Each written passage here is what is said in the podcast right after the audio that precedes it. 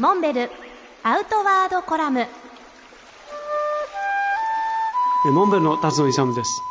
去る4月25日にネパールで発生した大震災。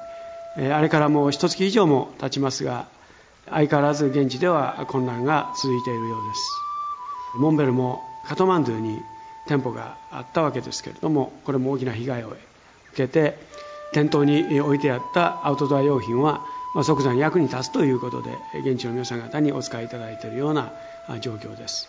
その後アウトドア義援隊という形で基金を皆さんから募集させていただいておかげさまで多くの金銭が集まることになりました。こういったお金を現地で必要とされている団体に送金するもしくは品物としてお送りするという活動を今も続けています。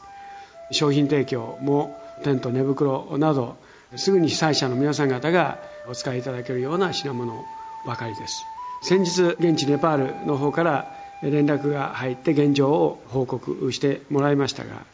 お家を失った皆さん方は大変な思いをして避難生活を余儀なくされているわけですけれども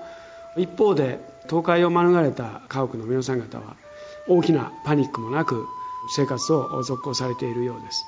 と言いますのはもともと震災以前から1日10時間から12時間ぐらいの計画停電というものが実行されてきたので現地の皆さん方は電気が供給されないということに関してはさほど大きなパニックにはなっていないようです。そして水も1日数時間という給水制限も受けていたためにこれまた意外とそれに対する対応を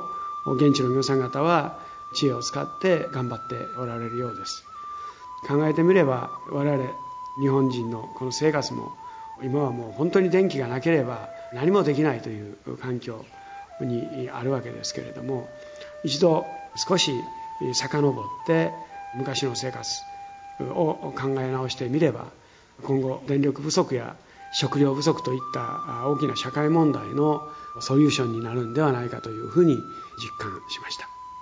引き続きアウトドア義援隊としては現地の被災者支援を行っていきますのでぜひ皆さん方の支援をお願いしたいと思います。